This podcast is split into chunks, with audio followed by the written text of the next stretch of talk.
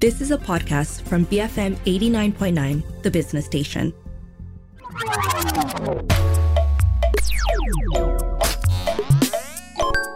Hi, I'm Hanif Baharuddin, and this is GG Well Played, BFM's video game show.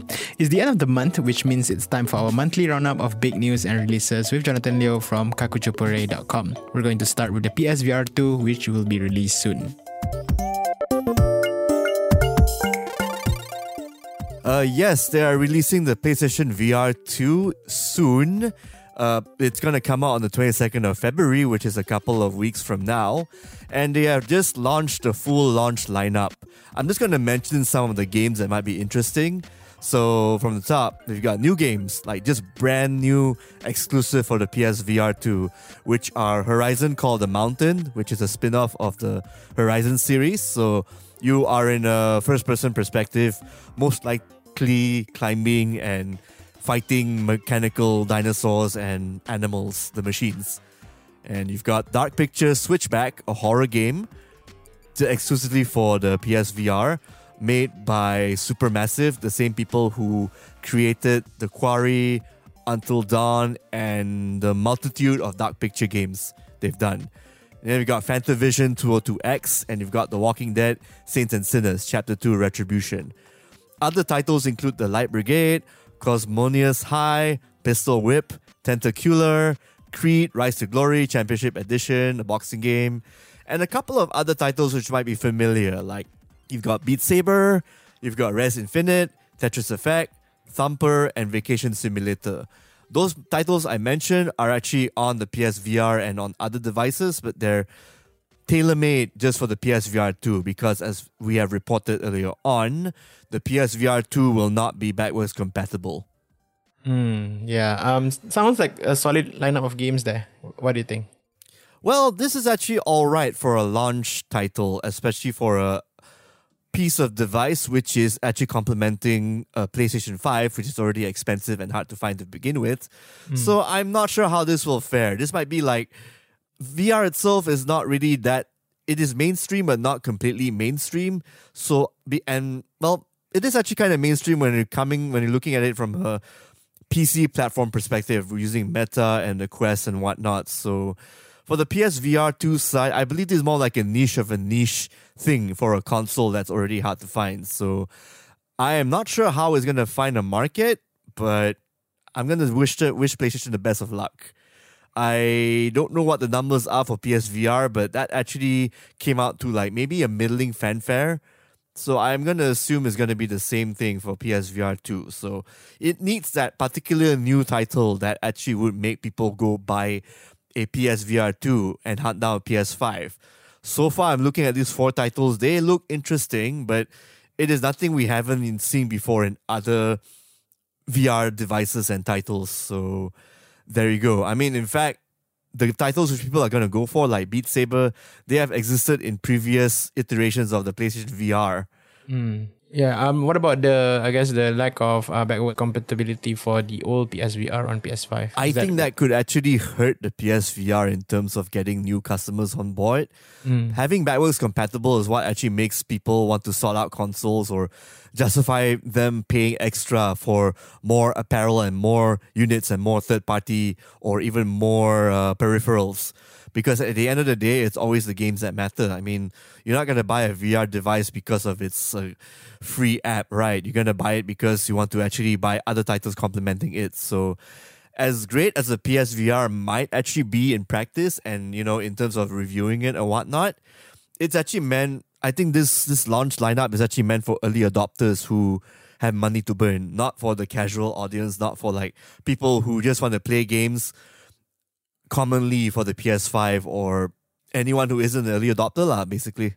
Mm, yeah. All right. So, uh, moving on, let's talk about uh, Blizzard and what happened in China, where apparently some of their games went offline. yes. Uh, after a sour deal where Blizzard offered like a six month new contract to NetEase, on the grounds that they are looking for a new partner after so many years of them serving them, NetEase just basically said no to the deal, saying it's unfair, and basically just made all Blizzard games offline in China. These include Overwatch 2, Diablo 3, World of Warcraft, Hearthstone, Heroes of the Storm, and StarCraft 2.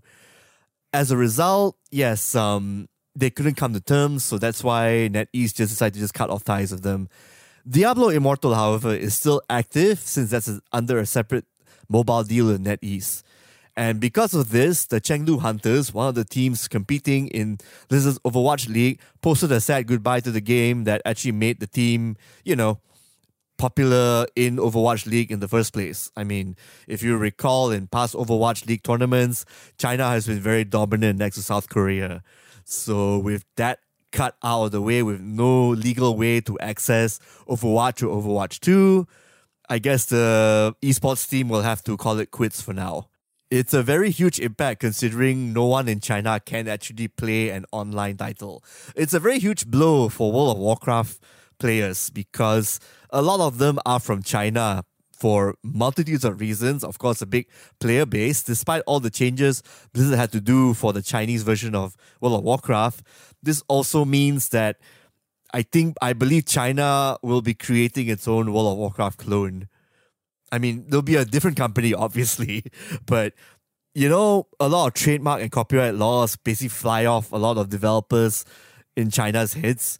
So as a result, if you basically make your game inaccessible in that country, any company can just jump in and make their own clone and arguably make make a better one or there's a vacuum to be filled basically and unless blizzard does something about this that vacuum is going to be really, really filled up, like, and it'll be too late. And Blizzard actually misses out on the really huge market share la, in that sense. And this could also screw over Blizzard in terms of having like a nice player base for future games, like, oh, say, Diablo 4, which is probably going to be big in China. Unfortunately, that can't, that can't happen anymore. Hmm. Um, so will, will this be solved uh, anytime soon, or do you expect this to linger? It will be solved, but I believe Blizzard needs to actually own up to their mistake and just continue having NetEase as a partner somehow. Because I don't know which other partners Blizzard can have, you know, in terms of, you know, in terms of like loyalty and player base and customer base. If they can find another partner, yeah, sure, why not? But in terms of like just, you know, closing in the gap of China relationships, especially in the software department, I believe Blizzard need to start shopping for a new partner lah, really quick.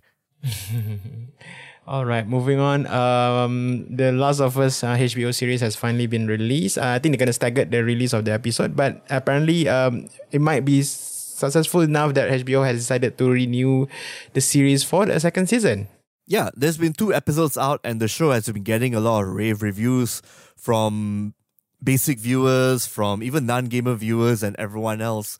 They feel that the adaptation basically stuck close to the script and follow the beat by beat plots while adding in some new segments like the origin of the virus that actually caused the Last of Us situation. And also the casting and everything actually worked out really well. People do like Pedro Pascal and Bella Ramsey's chemistry alongside the other additions like the actress who played Tess and, you know, the upcoming episode featuring Nick Offerman as Bill. So there's a lot going on now with the series. Like it's been snapped up for a second season if I have to make a prediction, the first season might actually end the first story of the game, while the second season will probably be for Last of Us 2. And who knows, maybe they might we might have a new completely different story after for a third or a fourth season. So there are so many things can play around. Maybe they could be like the in between between the first and the second season story. Because many years have passed, you know, because Ellie has because in The Last of Us Part 2, Ellie's all grown up like so many years have passed. Yes. And it'll be interesting to see how things go from there. Hmm, yeah, I mean, um, I haven't yet watched the series, but I mean, as a fan of the first game and the second game as well, uh, I think I, I just want to check it out soon to see what it's like. Yeah.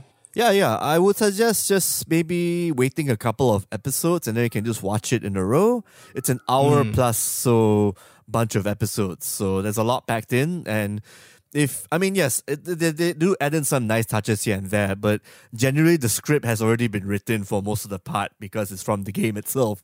Correct. So no doubt the second season will be about the same, with maybe some little additions here and there, more fleshing out from both factions, um, Ellie's faction and the other character Abby's faction too. Mm, all right. Okay. And moving on, um, another drama involving Xbox and PlayStation. It seems to be never ending between these two, right? yes, never ending. Oh yes, we are talking about Xbox actually passing over a sub- subpoena to PlayStation and Sony Interactive Entertainment. This is for Xbox to build its defense against the Federal Trade Commission lawsuit. So, according to a recent court filing you can find online, the Xbox maker wants Sony to divulge information it believes is relevant to its case, which may include confidential details that Sony would be reluctant to share with its rival if possible, i.e., release schedules, what projects they have in the next five years or so. So yeah, this is what happens because this is basically a retaliation from Microsoft because Sony actually did plead a case with the FTC that the whole buying out of Activision, Blizzard, and the Call of Duty franchise could mean, you know, uh, it could dwindle competition as we speak if they buy Activision Blizzard, right? So Xbox basically just countered countered this line in that sense. So it's just them playing by the rules in terms of court filings and whatnot. So PlayStation will need to actually answer the subpoena really quick. And if they answer it, they have to basically have all their plans all laid out for Xbox. I mean, they obviously can't share it in public, but Xbox will probably get an upper hand with all this info they have to plan ahead for what they can do in like the next five years in the production cycle for games and whatnot, first party titles per se. Mm. What's your prediction in terms of the to and fro between these two companies? Uh, are we expecting a long drawn battle between the two? Uh, a long run battle because I believe they only can start court cases like in the middle of 2023, the second half of it, because they have to process these things here and there if the subpoena and the court case is, is answered. Unless uh, PlayStation can just drop everything and not be about it. All I'm saying, like if they can hmm. just drop it, just let everything just go the way it is and just you know focus on making better games and you know making better in-house company decisions. And because this is more like a competition thing. If you like it's the same with the tobacco industry. If you have other products that are you know competing against tobacco these lobbyists are basically putting lawsuits and making sure they some rules are changed so that certain other legal substances cannot be carried out so this is the same idea where you know you actually if if you can't if you can't beat them at their own game in making better games or making better game passes services, uh, just use the law to your advantage in that sense. So I believe that's what PlayStation and Xbox are doing back and forth. Mm, yeah, it's going to be interesting seeing, uh, you know, how things will pan out. Uh, further the, on, yes, further on. yes, correct, yeah. Uh, uh, but at the same time, I think uh, Xbox is also quite busy together with uh, Bethesda. Um, they had a developer direct conference, uh, showcase of sorts, um, like I think a couple of days ago. Yes. Uh, and there were a lot of games that were uh, showcased as well, right? Quite a number of new games. Um, we finally get to see Minecraft Legends. It's a real time strategy game set in the Minecraft universe. You get to control little voxel characters and, you know, fight other different players here and there in PvP and PvE glory. So the game will be coming out on 18 April for PC and Xbox. Forza Motorsports also showed off its new tech and graphics, so the cars look shinier than usual. It's a lot, basically realistic looking cars. So the game will be out in 2023, most likely late 2023 if it's making room for other earlier Xbox titles, like Redfall, the upcoming co-op shooter, looter shooter from Arkane, set in an open world, vampire-filled town of Redfall. The game itself will be four players. Each of your characters have different power-ups, and they'll have that Arkane style of non-linear, narrative-driven kind of gameplay. The game will be out on the 2nd of May. And last but not least is a surprise drop from Tango Gameworks, the makers of Evil Within and Ghostwire Tokyo. Hi-Fi Rush is a new game from Tango Gameworks. It's Xbox and PC exclusive, and it came out as soon as the presentation ended. So it came out a couple of hours. It was on Steam. It was on Xbox Game Pass. People get to play it. We'll talk about that more later on in a bit in our video game section for the month. Yeah, uh, I mean, I was quite surprised by the release as well, and yeah, we'll talk more about that. But there's also uh, Elder Scrolls um, Necrom Online. Uh, Necrom Online is an expansion where players will be taken to Morrowind, which is a very fan favorite area since you know Elder Scrolls Three Morrowind. So new expansion, and also having the entire Elder Scrolls Online and its expansions available on Game Pass. I believe that's coming out in June, July, around those periods. So middle of the middle of the year, basically. So there's be a, there'll be a lot for people to play through if it's their first time playing Elder Scrolls Online. Mm, yeah. Um, on top of that, the no Starfield, they said that they're gonna probably have a standalone show for that um, later down the line. Um, yeah, they're saving that. There's actually I'm hearing a lot of rumors that it may be coming out not in the state they want, but hopefully that isn't true. Uh, hopefully it's coming out like the second half of the year. We'll see some updates and whatnot. I just don't want to see another Fallout 76 situation in Bethesda's hands. lah. All right, so we also have a quick announcement of an esports initiative by Kakuchopurei. So we have recently, Kakuchopurei has recently announced an upcoming esports initiative called LEAP 2023. It's short for Liga Esports Antara Parlimen. So it's two or more constituencies in Malaysia represented by players and gamers of all ages, duking it out over titles like Mobile Legends, Street Fighter V, and FIFA 23. The initiative is to encourage grassroots level development of esports since the circuit is going to feature young and new players. For the first Leap tournament, it is happening in March, and Nik Nazmi of Setia Wangsa is one constituency, and Syahredzan is representing Bangi constituency. So it's like both of them will be duking. I mean, both of them with their representatives will be duking it out. So the finals, which is happening on the 18th of March, will be at Space Rubix. And right now, uh, Chopre is finalizing with KBS to officially support the initiative, the LEAP initiative, with the level of participating and skill being grassroots and amateur circuit across the country. And most importantly, it's bipartisan. So if any area wants to be part of it, uh, people should be telling their MPs and Kakuchopurei will definitely get in touch lah, in that sense. You can mention it on Twitter and whatnot or on our website. And we also have season two, which is planned for June and July. We are aiming for eight constituencies, including the likes of Syed Saddiq of Muar, Adam Adli of Hang Tuah, and Syerleena Rashid of Bukit Bendera. You have any questions on your side? Sounds fantastic. Uh, how's the prep preparation leading up to this? Uh, so oh far? yeah, yeah, it's going. It's definitely going. We'll have more news popping up in the coming few weeks or so. We should have a Facebook page already out right now, and if there are any updates, go to Kakuchopurei on Twitter. And we also have our media partner Access, also helping us out too. So thanks a lot, guys.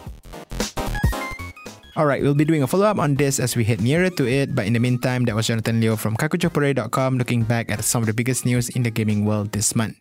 We're going to make way for some messages. After this, January releases, including Hi Fi Rush, A Space for the Unbound, and Dead Space Remake. Stay tuned. This is GG Well Played on BFM 89.9.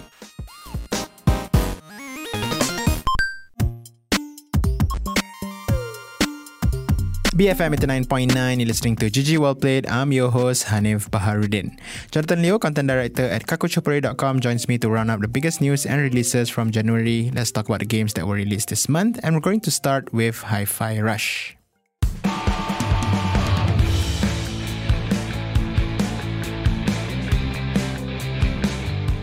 Uh, yes, let's talk about Hi Fi Rush. It is an action uh, 3D game in the veins of Beautiful Joe, Devil May Cry, like a character action game where you play a character of a robot arm named Chai who fights with a guitar against the robots who are trying to kidnap him in the corporation. So you team up with another rebel fighter named Peppermint and you team up to take down the corporation. And the cool thing about this game is it actually follows a rhythm beat mechanic where you have to fight enemies to the rhythm of the song. So if you do a combo to the song's bass line and the rhythm, you'll hear like a hey or a chai, and then you get that feedback, and then your attacks actually deal more damage. You can still fight without following the beat, but you won't actually clear the stage faster unless you follow the beat and the rhythm of the song per se. So you'll be fighting bosses in a spectacular fashion. You've got like numerous references to old 2000 rhythm games. You even got like references to Twin Peaks of all things, and even like a little nod or two to uh, the Evil Within in terms of like cameos or whatnot in robot form. So it's quite like a little jump from from survival horror to spooky games to like a very colorful Saturday morning cartoon like action game featuring cartoon characters. Don't you think? Yeah, it does look. I mean, the art style definitely looks interesting. Uh, I'm quite curious to know whether it also, in terms of gameplay, um, does it match um, No Straight Roads, perhaps? It is very similar to the point where even the No Straight Roads creator Wan Hazmer and the music director Falk actually did mention that. And they're actually feeling very, very honored that Tango Gameworks actually followed concepts from No Straight Roads and make their own spin on it, but obviously with a bigger team and a much bigger budget. You have to remember Tango Gameworks is under Bethesda and Microsoft Bethesda, big budget, hmm. right? Yeah. I think there were like what ten programmers just for the you know the programming of Hi-Fi Rush alone itself, you know, to getting the beats down and whatnot, the music popping up, and making sure that the environments are matching to the tune of the music that's playing. Even the main character is snapping his fingers to the beat to the song itself. So there's a lot of like like polish and technique and all that. I feel that the gameplay in Hi-Fi Rush is very very polished. But then again, this is from Shinji Mikami. I mean, he produced the game, and he is, and you got the directors and developers who know how to make these games under the Shinji Mikami's tutelage. So it's got that you know vibe of an action game in the 2000s, like I said, but in a more polished format and using music as the weapon, so to speak. Yeah. So yeah, I'll probably give give that game a try soon. Uh, moving on, there's also uh, Fire Emblem Engage uh, for the Switch. Yes, it is a Nintendo Switch strategy game where you play as a red, blue haired warrior named Alear who has to save the world from the Fell Dragon. This time, you can summon past Fire Emblem heroes from your new ring artifact to join you in battle, in addition to the party members you recruit. This Fire Emblem game actually goes back to what the series was with Awakening and Fire Emblem Fates, where the it's very linear and combat is the bigger focus compared to the social mechanics. So it's very different from Fire Emblem Three Houses back in a few years ago. So if you're looking for a traditional strategy RPG game to play, you'll love Engage because of the new mechanics like Break and the wholly fo- huge focus on combat and permadeath as well, which is optional by the way. So unless if you're looking for something persona like or social, yeah, you should play Fire Emblem Engage. Okay. Um, up next in the list, um, a game that's made by our neighbors, A Space for the Unbound. That is correct. It is it's a Space for the Unbound. It is published in In- Indonesia by Toge Productions and created by Mojiken Studios. It's about a high school kid named Atma who has a girlfriend named Raya who can warp reality.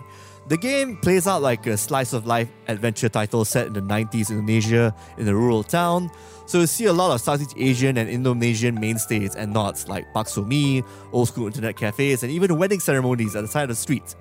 So the game's highlight mechanic is space diving, where you get into the psyches and minds of troubled individuals and solve their problems, usually in the form of logic puzzles. There's actually a bunch of twists, but I cannot mention them because of spoiler. I mean, that's the whole point of these kind of games, where the story itself has is the meat of the puzzle itself in that in the adventure. So I must say that after playing eight hours of it, I'm very impressed to the point where it could be like my top five next to Hi-Fi Rush. The Space Odyssey Unbound is very impressive in terms of telling a story. It touches upon bullying and depression and even you know like like like trauma and whatnot, like what people go through, and it actually tackles the subject matter in a very respectable and classic light. Mm, yeah, the art style also looks quite nice. Oh, it reminds me of like a, a 16-bit title in that sense, like maybe a PC 8-bit title in that sense. Mm, yeah.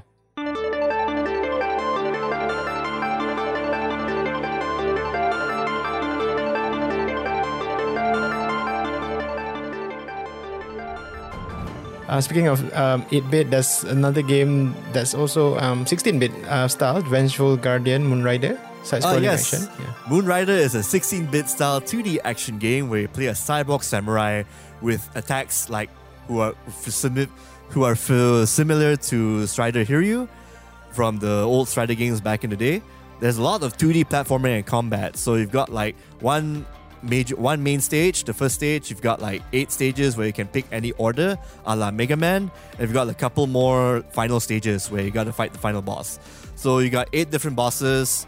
You've got a lot of different uh, power ups you can actually collect and fight enemies with. So all you got like a lot of different stages, like riding a bike in a 3D third person perspective where you're seeing the screen and things are coming in front of you. Sort of like a first person perspective, like a Super Hang On or MotoGP, those old games back in the day. And yeah, the, the combat itself is just reminiscent of games like Shinobi and uh, 2D action games like Hagane. So if you're into retro 16 bit titles, you might want to check it out. It's out on PC, PlayStation, and it should be on Nintendo Switch as well. I'm not sure if it's out for Xbox yet, though. but it should be for most consoles. Yeah, is it difficult? Uh, it's actually kind of difficult if you're trying to go for a speed running thing, but it's pretty. It's quite a breeze to go through initially. But if you want to get like a S ranking and not get hit, that's when it gets really, really challenging. In fact, mm. you actually get chips halfway in the game. You can collect from secret areas where you can actually make the game harder for yourself or easier for yourself. Like maybe add a double jump or like a air dash. Or even better, you can have a glass cannon uh, chip where you get if you get hit once, you die. So you can actually make the game difficult for yourself. so you got many options, but generally, I like how the game controls and feel, and how it replicates uh, Shinobi Revenge of Shinobi and Shinobi Three style kind of game back for the Mega Drive, back in the Mega Drive days. All right, fantastic. Moving on. Um, this is a release that I almost forgot, but it was just released recently. Um, the Dead Space remake. Um, so yeah, have you played the game? Uh, yes. Actually, no. My writer actually did play the game. he has told me that it's exactly like how you picture Dead Space to be, but in 2023. So Dead Space is actually a remake of the 2008 title for Xbox 360 and PS3 and PC, where you play as Isaac Clarke as you explore the USS Ishimura in the far future, where obviously something is going on wrong. You got like mutants and aliens coming up in the in the monsters in the ship itself, and you got to find a way, find out the mystery, and find your girlfriend uh, Nicole. So yes, you've got a lot. So basically, you're getting shades of Event Horizon and other space films, like even Alien to an extent, where you're stuck in a very empty, hollow ship full of monsters. And as an engineer, you get access to like different power cutting tools and a lot of different weapons here and there. And somehow your engineer character actually has access to telekinesis. So you can lift up things and use saw blades to solve puzzles or even kill monsters. There are a lot of puzzles in this game, just like in the first game. But the major differences is there are some areas in zero gravity where you can freely move around compared to the first game, to the original game and you've got like a little bunch of touches here and there, like even side quests as well. You get to participate to earn more cash, to buy items, to buy ammo and whatnot. There are quite a number of little touches here and there, and there's even a new game plus. So if you finish a game once for about ten hours or so, get to play it again with all your equipment back, and even an alternate an alternative ending you get to to unlock if you find certain objects in the new game plus. Mm. Sounds like a, a solid remake. Oh yeah, yeah. It looks really good. The lighting effects are really well done. Controls are great. The story itself, even though people might find issues about Isaac speaking, it just feels a bit more immersive, if that makes sense. Kind of like what Part 2 did back in a couple of years ago. So the remake actually does the original a lot of justice. People are probably gonna buy this more and go for it because it just feels really great. In fact, it can actually wipe off the, the really sour taste that people got from the Callisto Protocol last month. yeah, I was just about to talk about that game as well. It seems that the timing of the releases are, are not great for I think for Callisto Protocol. Eh? Yeah, Callisto Protocol. It's easy to tell that the game was rushing to beat Dead Space, and yeah, it's it's terrible how that happened. Yeah, why why play that when you can play that? Yeah, when you play right. Dead Space remake. yeah. yeah. Last but not least, um, there's also uh, Persona 3 Portable. It is actually a port of the PSP uh, RPG Persona 3 Portable on back in 2009. So this is a PC and console port, so it's out everywhere. So it details the story of Persona 3, where you play a student who has to ex- explore a city on an island where the midnight hour happens, and you have to fight through a tower called the Tartarus to solve the problem of shadows popping up and you know infecting the denizens of uh, the city you're in. So this is actually the first game that started the trend of mixing social linking and visual novel and you know dating and whatnot in a JRPG with you know combat and whatnot. So because of Persona 3, you got Persona 4 and Persona 5 following the that same template. Now the PSP version, basically the PC version actually follows the port- portable version where you get to play as either a male or a female character. All the talking bits are all presented in the visual novel, but the dungeon crawling bits are about the same. So, as a female character, you get to date different characters and make friends with different characters differently than the male character, lah, of course. So, you got two different storylines. Basically, you want to play, if this is your first time playing Persona 3, you should play the male character and then the female character. For veterans of the series, you can play as a female character straight away. So if you want to see how Persona 4 and 5 evolved from, where it evolved from, you should play Persona 3 Portable. It's a really okay port. My only complaint is the graphics are just stretched out for a lot of the visual novel bits. So it does look a bit ugly and blemishy. But apart from that, you can't go get any better than that in terms of like playing the Persona game that actually made JRPGs mainstream.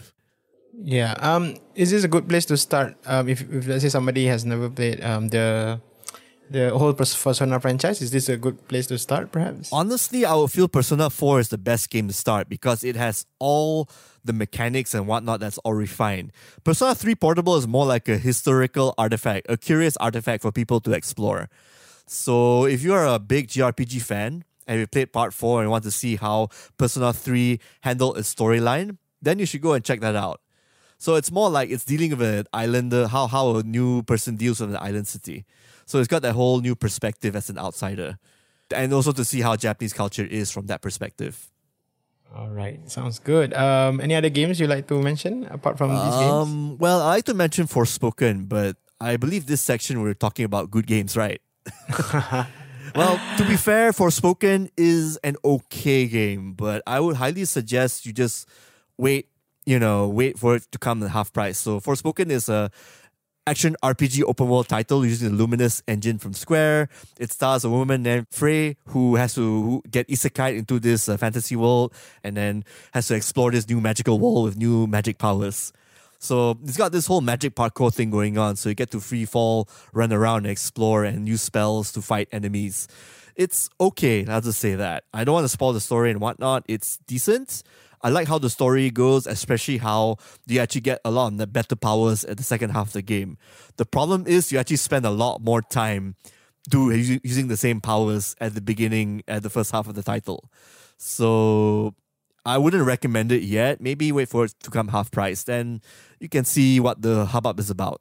I don't know whether there was a bit of hype with the game, but I think yeah, a tiny bit of hype until they saw the advertisement and how they showcased the dialogue from the game. I feel that in context it works, but I mean it did it does get better over time. But at the same time, that's probably not the way you want to advertise a game in the future. Mm, all right. Okay. Um. So, uh, what can we look forward to uh, next month? Next month, I believe we have Hogwarts Legacy and like a Dragon Ishin, where it's a Yakuza game but set in like the Bakumatsu Roman period in Japan, where you play as uh, Kiryu Kazuma as a samurai under a different name, but he looks like Kiryu, Kiryu Kazuma. Oh, big big games there. Yeah, two right? big games, two big games. Mm. Um, apart from that, I think there should be a couple more indie titles coming out, but we'll just wait until they're confirmed lah. You're tuned into GG Well Played, and I was Jonathan Leo, content director at kakuchopurei.com, summarizing some of the biggest news and releases in January 2023. Head on over to their website, kakuchopurei.com, to check out more gaming news and reviews.